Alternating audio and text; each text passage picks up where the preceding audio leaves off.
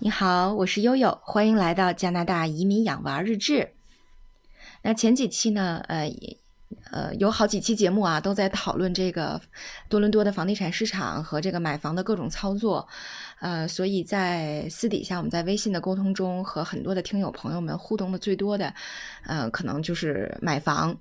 呃，那前面讲了这个疯魔化的房地产市场，然后后来又讲了我们这个远程买房的这种操作。那今天呢，就想跟大家泛泛的聊聊，说在呃加拿大选房买房的时候，呃都有哪些标准？我觉得这个还是挺有意思的。为什么呢？因为其实和我们国内在买房，无论是自住还是投资的时候，都有很多的差异。呃，因为悠悠之前无论是呃，这个租房子住还是这次买房呢？看的都是独立屋。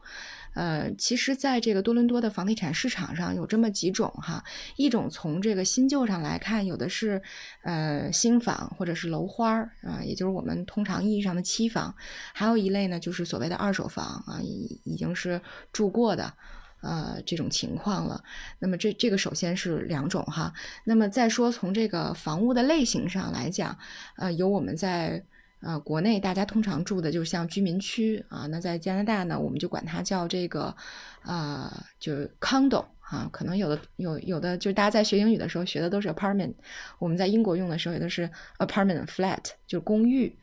但是在加拿大用的这个词 叫 condo，我我有点一知半解哈，如果有了解的朋友们，请给我讲讲一讲为什么加拿大的公寓叫 condo，我一直也搞不明白。啊，然后这个这是公寓啊，还有一类呢，就是呃相对独立的这个，比如说像镇屋 （townhouse），就是一些呃就连所谓的就是咱们国内的，我理解就是联排别墅啊，还有这个 semi-detached house，就是两个别墅拼在一起的双拼的别墅，还有呢就是我们租住的这种 detached house，就是完全独立的别墅，呃，对，所以所以我们就说说这个。在，呃，看房和选房的时候，哈，呃，在加拿大市场上做这个事儿的时候，通常都要考虑哪些因素呢？呃，悠悠总结了一下哈，主要有三点，一个就是说你购房的目的，一个就是你购房的区位，还有一个就是房屋本身的情况哈。先说这个购房的目的，其实购房目的主要有两种，那一种就是自住了，自住其实主要还是满满足你个人和你整个家庭的一个需求，那么另外一种就是投资房。啊，投资房那，呃，是离这个大学近一点。比如说，呃，像很多的这个移民到加拿大的华人的朋友哈，比如很多年的这个老移民，他们通常的操作就是我买一套，就比如比如说我是一个像我们这样的四口之家，那可能我去的时候我资助就先买一个公，呃，先买一个这个 house，就是呃独立屋或者是半独立屋这种情况。呃，然后呢，我可能投资的时候，我就会买一个大学附近的啊，或者是 CBD 附近的一个公寓啊，作为这个投资来用。所以其实这是呃，由于目的，可能在选择选择这个房屋类型的情况会有不同。那么第二个呢，就是区位啊，这也是这两天很多朋友跟我讨论的特别特别重点的问题，就是大家可能一上来都会问说，哎呦，你到底买房买哪儿了？啊，那个我就说啊，因为万锦现在已经封我了，所以我最后没买在万锦，我买在了万锦的西边的列治文山，叫 Richmond Hill。对，然后其实，在多伦多所谓的大多地区哈，我们之前也给大家分享过，呃，也也是有好几个区组成的，除了它的 downtown 就是市中心以外，比如我们所居住的像这个之前的万锦就属于皮尔区啊等等。那就属于约克区，对，然后还有皮尔区，奥斯卡在旁边偷笑，老母亲智商堪忧。那个，对对，我们之前住的属于约克区，还有像皮尔区，就是机场的西边那附近是皮尔区，啊，等等，就是有不同的区位。那大大家都会说，哎，你为什么呃从这个万锦搬开啊？你觉得万锦和这个列治文山？啊，哪个城市更宜居啊？等等，大家都会有这样的问题，对吧？所以从地理上，我们呃租了两年啊独立屋的原因呢，有其实有一部分原因，我想这部分原因大概占在百分之三四十，就是我们初来乍到加拿大，对多伦多大多地区都不是特别的熟悉，所以在嗯，做这个买房的决策之前，我们就想说，看看到底哪个地理上，呃，什么样的社区，什么样的地理位置，对于我们来说是更合适的，啊，所以其实从呃地理上来讲呢，我们就比较喜欢的是离主干道比较近的，就是离多伦多主要的几条高速公路和这个主路，比如说像央街呀，啊，像这个呃四零幺、四零四、四百这几条高速公路比较近的位置，呃。这个是我们非常喜欢的，比如说之前大洋很喜欢旺市，今天就有那个小伙伴问我说旺市怎么样？哎，我说大洋特喜欢哈，首先它离这个高速特别近，它进城办事儿就方便。另外呢，旺市就是又有这个比较大一点的奥特莱斯啊，又有这个游乐场，哎，对大洋来说，他就觉得吃喝玩乐特别的方便。对，这是地理上的考虑。那还有很多朋友都会讲说。呃，社区上的考虑，就是华人，也特别是这个房屋中介，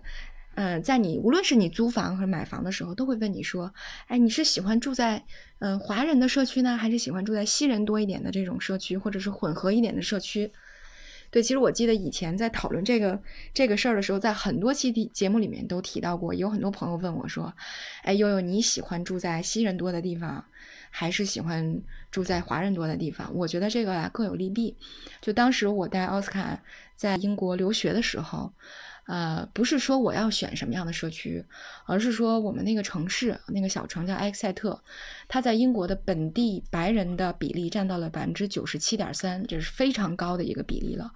那奥斯卡在上本地的这个英国学校的时候，英国的公立小学的时候。呃，连他在内只有三个亚亚洲人，所以就嗯，他们学校大概一共有六百多人，属于比较大的公立小学了，也只有三个亚洲脸，所以大家可以想想这个，呃，我我们几乎就是住在这样的一个城市里，嗯，差不多一个月你去那么几次中超，你就可以把全城散居的华人都认识一遍。啊，我因为我我就去完超市之后，经常我有的时候去商场就可以碰到，哎，我在超市遇到过的，比如香港的老移民呐，或者什么，就跟人聊两句，就是通过在买菜就能认识了。所以大家可以想象这个中国人有多么少，呃呃，在这个本地人或者说西人比较多的这种环境下居住的最大的。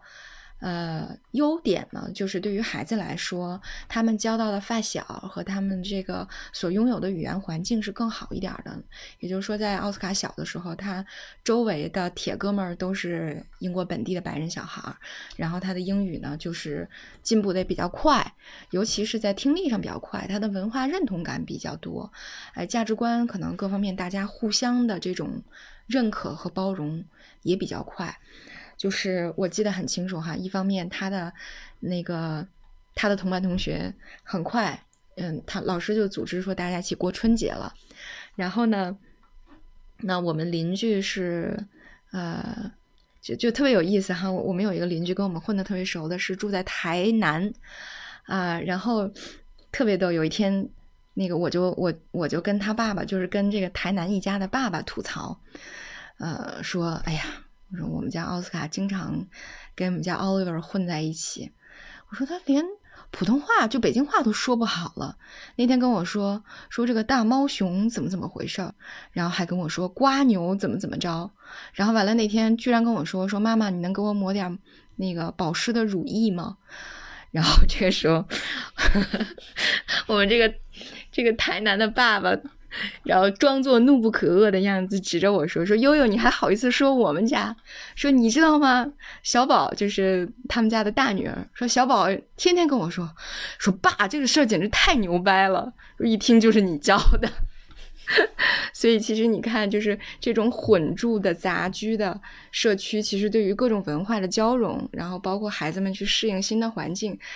呃，我我觉得还是挺有意思的，就是生活更多样。可能对我来说，我也觉得哦，我的韩国邻居经常给我做各种韩国的拌面、拌饭什么的啊，我也学了很多韩餐。就是你会发现，你的生活变得有意思很多，就是它特别的多元化，无论是饮食的、文化的。当然，你们可能也有冲突。呃，无论如何，就是你你会觉得这个生活比之前有趣了很多，就有很多有意思的梗。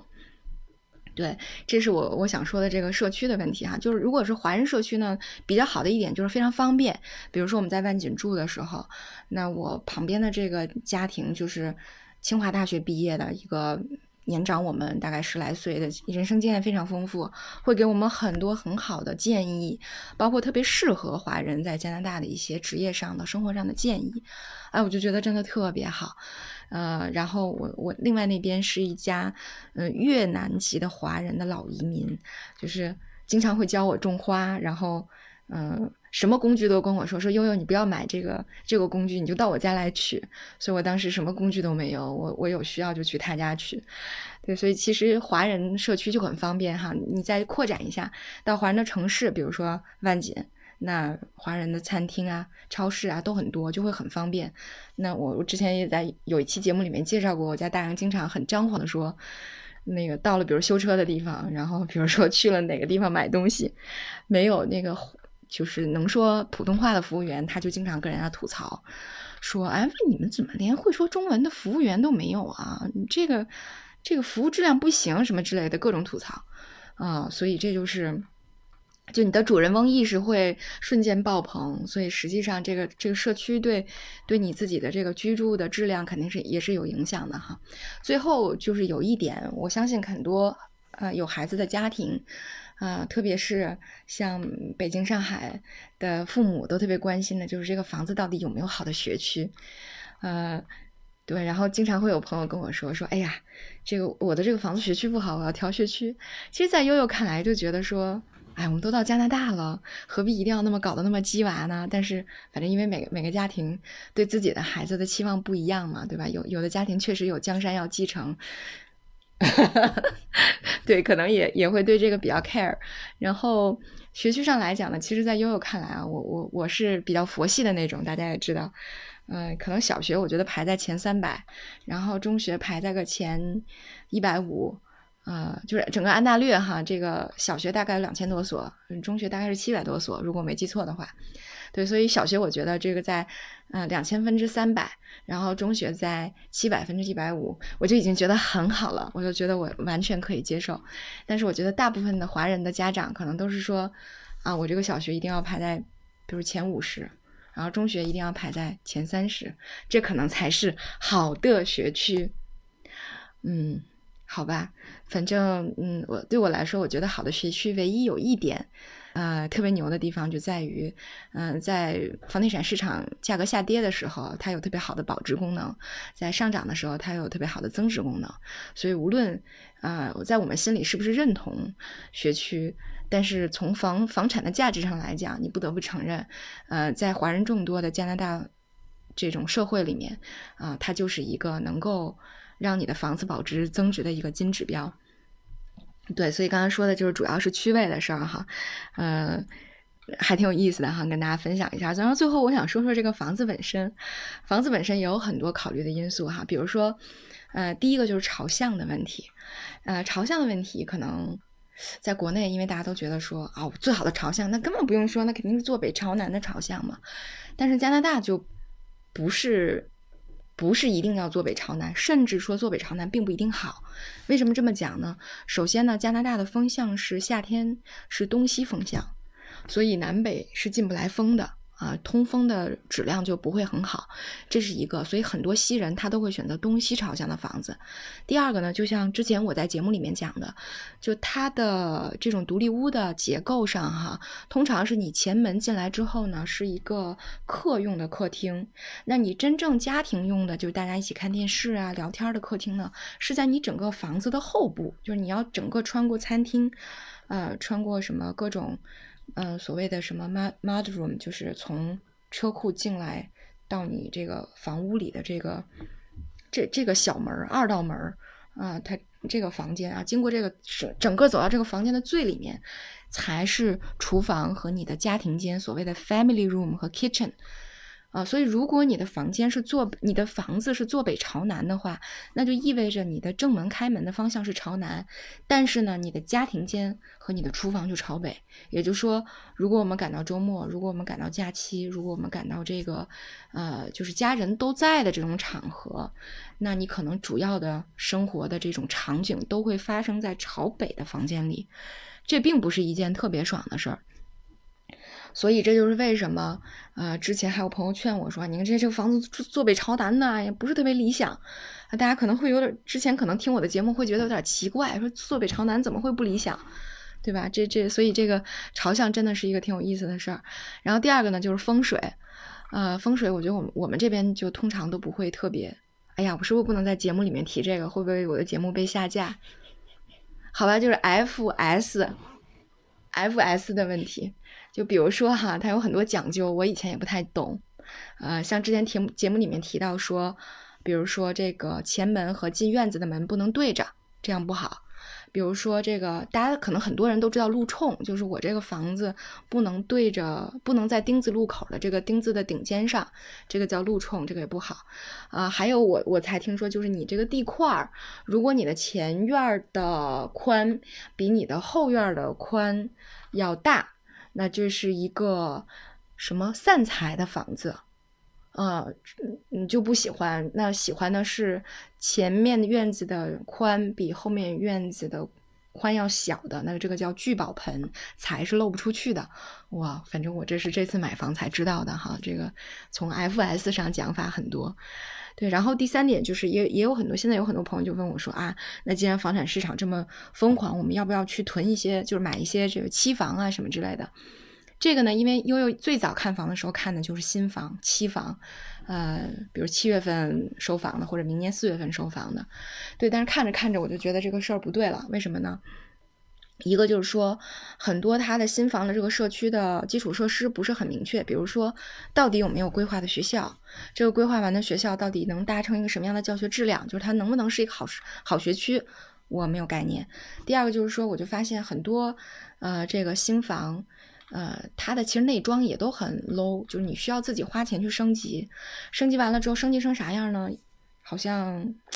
也达不到我想要的那种，就比较现代一点的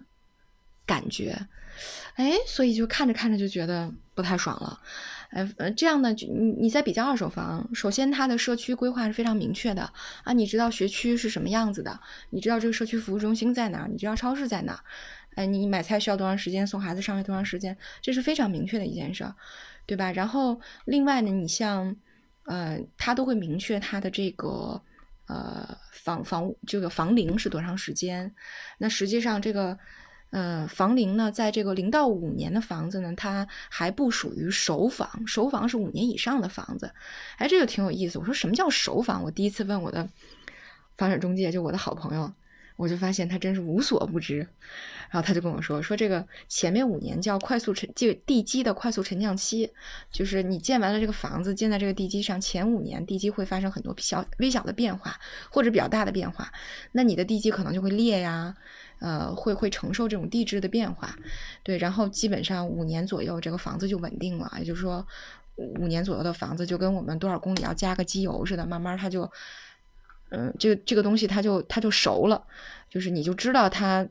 这些以前有过裂痕的地方，它就不会再裂了。你只要需要把它补上就 OK 了。所以这是你大概知道它它的这个品质是怎么样的，好吧？所以看着看着，我觉得，嗯，那我还是买五年以上的房子啊。所以这个是大家关于新房和二手房的一个讨论。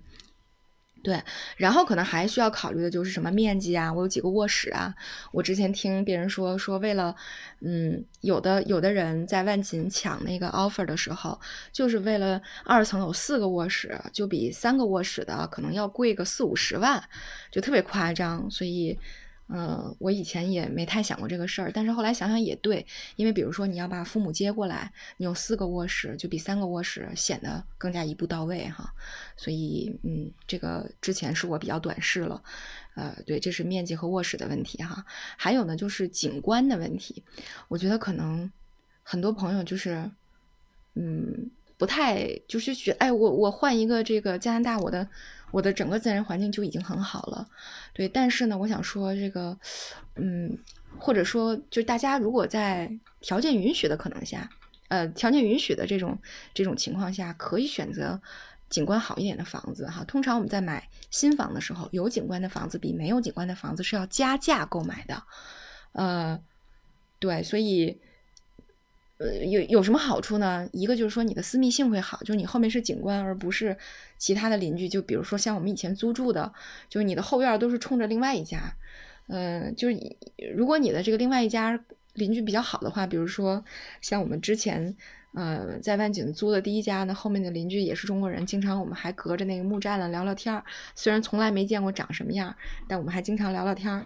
对，但是呢，有的时候就要是不好，就比较困，就比较没意思，而且呢，隐私性也不好。嗯，甚至也有人说会会有人拿望远镜从后面看你什么之类的，观察你的隐私，也很不爽。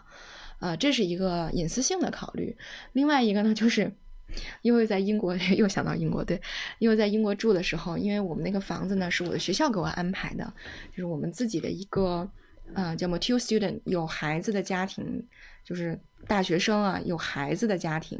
哎，大家都住在一个社区，他安排在了整个这个学校的，我们这个学校是在一个小山坡上啊，因为英国是丘陵丘陵地貌嘛，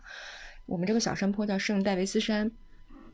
然后呢，我们这个社区就在整个圣戴维斯山的山顶上，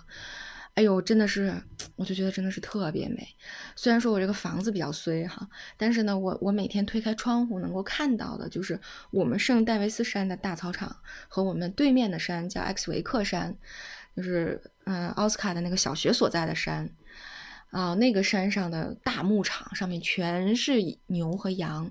以及呢这两座山中间形成的山谷。我们这个小城非常漂亮，这两个山谷中间留了一条叫 X 维克呃 X 河，这个河每天早晨呢会有微微的薄雾飘在山，就两座山之间，非常非常的漂亮。而且因为英国的海洋性气候，它是终年这个一年四季终年是绿草不枯的。所以大家可以想想，就特别美。就你每天你醒醒来，一拉开窗帘，外面就是美绿色的草毯，然后有牧羊，有花，然后有薄雾。然后你做饭的时候，我的我的卧我的这个厨房也是朝的这个景观，朝的这个山谷。这个房子也是坐北朝南的。哎呦，后来我的很多朋友，就同事们从伦敦来看我，因为我我原来的机构在伦敦有分公司。我的同事们就周末经常会来我这个小城市玩，因为开车到伦敦只有只有三个小时左右，所以他们经常会周末来我们家，呃，然后他们就会吐槽说，我都来英国四年了。嗯，在你们家住两天的感觉就是我这四年真是白来了。就是你在英国如果没有住到这种景色，住在就是我们单位那个宿舍，就我们单位的宿舍已经很好了。它是在伦敦的一区摄政公园的对面，贝克大街的头上尽头，离福尔摩斯博物馆很近了，离伦敦动物园只有两站。然后我们旁边的那个就是我们这个就是宿舍的小区旁边的火车站呢，就是去比斯特村，就是英国的购物村的那个火车站，步行五分钟可达。这个这个位置简直就是已经在伦敦是一个神仙位置了。但是我所有的同事来过我们家的，都会说说我们就像白来了一样，就是实在没有享受到英国的这种美丽的西南部乡村。所以我就一直以前在万锦住的时候。我我就经常恍惚的觉得，我什么时候能再回一趟英国呀？我为什么每天要住在这种这个树只有几尺高的社区里面，连个叶子都没有？哎，然后就就内心各种荒芜。我不知道我这属不属于凡尔赛？奥斯卡这属于凡尔赛吗？不太属，不太属于哈。这是人的这个本真的需求哈。其实我这个需求挺朴实的，我就是想看点绿草啊、树荫儿啊什么，但是有羊啊，对，嗯，对，听上去还是有点凡尔赛。总之吧，反正就是，我就觉得这个景色真的对我很重要，我觉得它会影响我的生活质量。对，所以这次我们在找房子的时候，着重找的就是，呃，有景观的房子。呃，当然有有的时候这种事儿是可遇不可求的，特别像。嗯比如说，我们在万锦，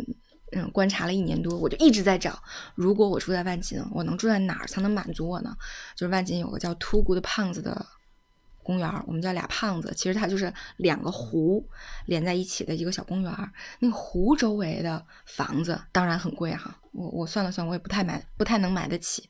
但是好像这个景观还是挺让人觉得这个心旷神怡的哈。呃，所以这回我们我们就算是赶上了，就是这个我们现在买的房子前后都是公园，都是树。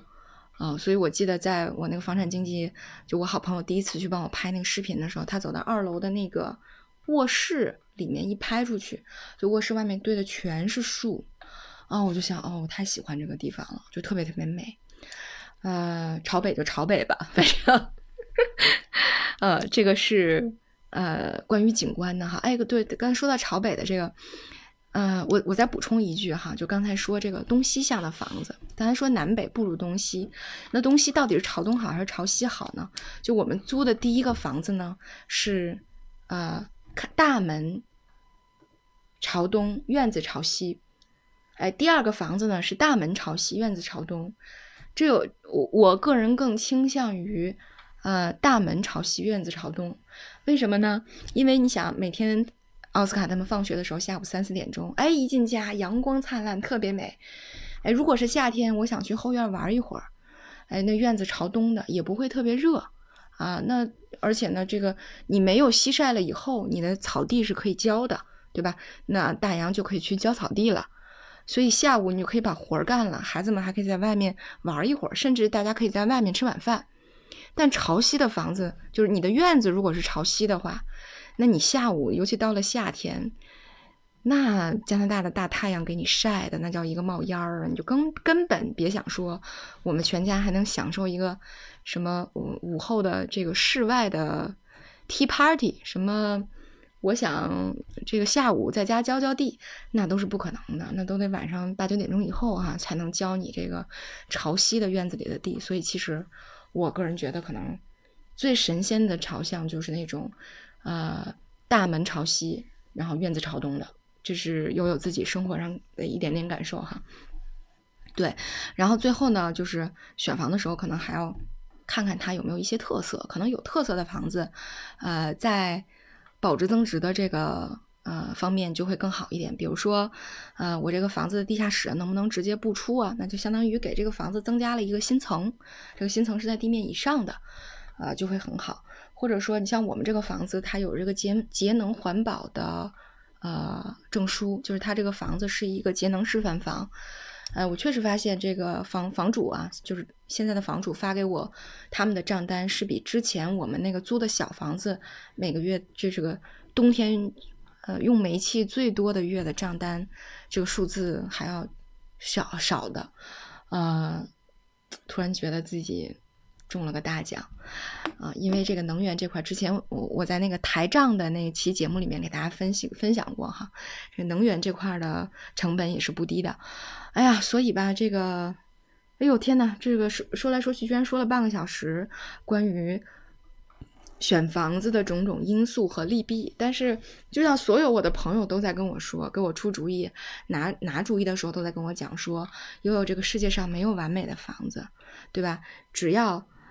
你有一点觉得，就你只要你能满足你的家庭需求，而且能有一两点让你觉得特别的有特色，那就属于真香的房子了，好吧？反正经历了这次，我觉得自己还是有很多长进的，所以在这里边呢，呃，今天就跟大家分享一下，好吧？嗯，感谢各位的收听，我是悠悠。